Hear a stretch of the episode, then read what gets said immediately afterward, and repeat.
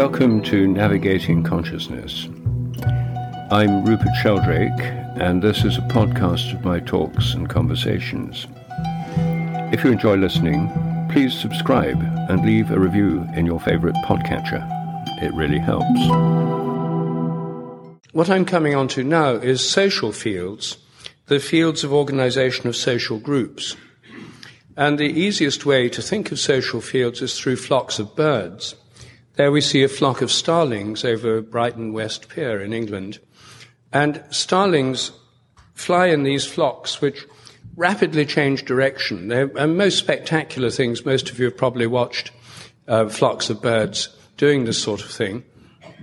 This has been a puzzle for scientists for a long time because the way these fields work is that the individual animals move and change direction much too quickly for it to be explained just in terms of looking at their neighbors, seeing what they're doing, and um, responding to their neighbors just by watching them.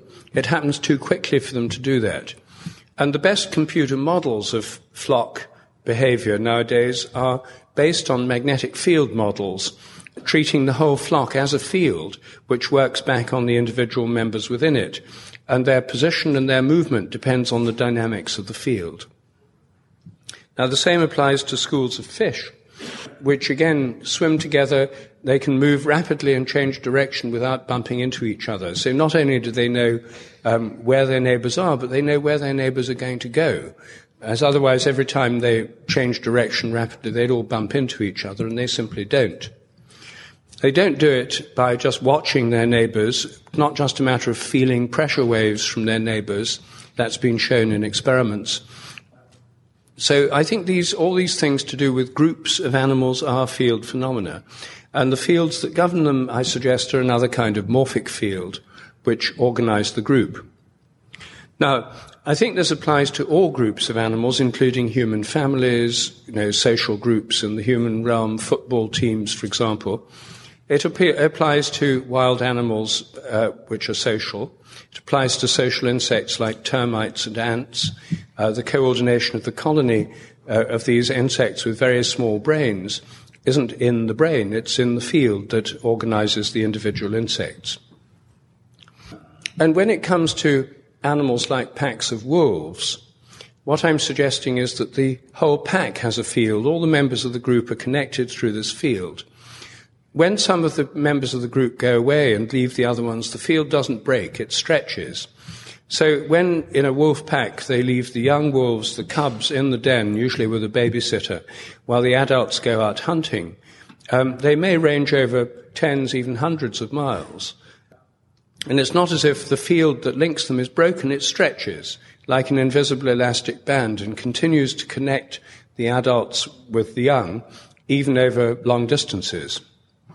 And because they're connected by these fields, I suggest they remain linked, so a change in one can affect the others. And I think that this is the basis of telepathy. I think it's a form of communication between bonded members of social groups that works through the field of the group. There's already evidence that wolves in the wild are telepathic with each other over great distances. There's an analogy to this in quantum theory. Quantum non-locality is the phenomenon whereby particles that have been part of the same system, when they move apart, remain connected at a distance so that a change in one affects the other um, at a distance. This is sometimes called entanglement. And this provides a strong analogy for telepathy between separated members of social groups. They're together, they feel part of, they're part of the same system. When they move apart, a change in one is correlated with a change in another. The fields of social groups, as morphic fields, have a kind of built in memory. And this is true of human fields as well. In human families, the family has a kind of field, and the field of the family has patterns and habits within it. And this is something which is most graphically illustrated in a form of psychotherapy called systemic family constellations this work pioneered by a German psychologist, Bert Hellinger, treats the family as a field. And in the workshop, some of you may have done them. I know some of you have. Yes, indeed, there are one or two people here who actually lead these groups. what happens for those of you who are not familiar with it is that, say you're working on your family, you might be working on your family of origin, i.e., your parents, brothers, and sisters. You pick people from the group to represent your father, your mother, your brother, your sister, and so on. Then you place them in relation to each other. If your parents were very close, you'd put them close together. If a member of the family was very distant and disconnected, you'd put them further away, sort of facing away from the family. People arrange the family in a way that seems to represent that family group. It effectively creates a kind of field of the family, and people who are standing in for members of the family often feel emotions that are appropriate to the person in that position in the family field. They sort of tap into the field.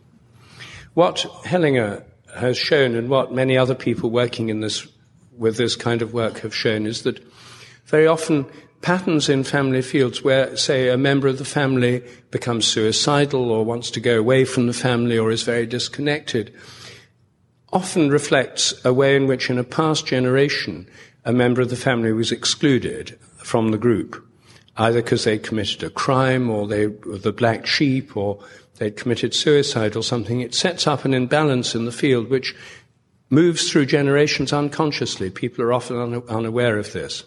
And by going back to the generation where the person was excluded, including them again by having someone to represent them, bringing them back in a group, it has a healing effect on the whole fam- family field. It's a remarkable form of therapy. I've seen it work myself. My wife does it in a more ceremonial form than Hellinger. So I mention that because um, it's a way in which morphic fields actually directly interface with a particular form of psychotherapy and provide a kind of explanation for some of these remarkable effects that this uh, therapy can produce.